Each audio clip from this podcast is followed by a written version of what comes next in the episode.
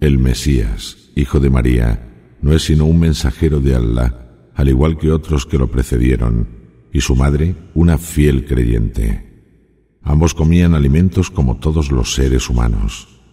Observa, oh Muhammad, cómo les explicamos las pruebas de la unicidad de Allah y cómo ellos se alejan de la verdad.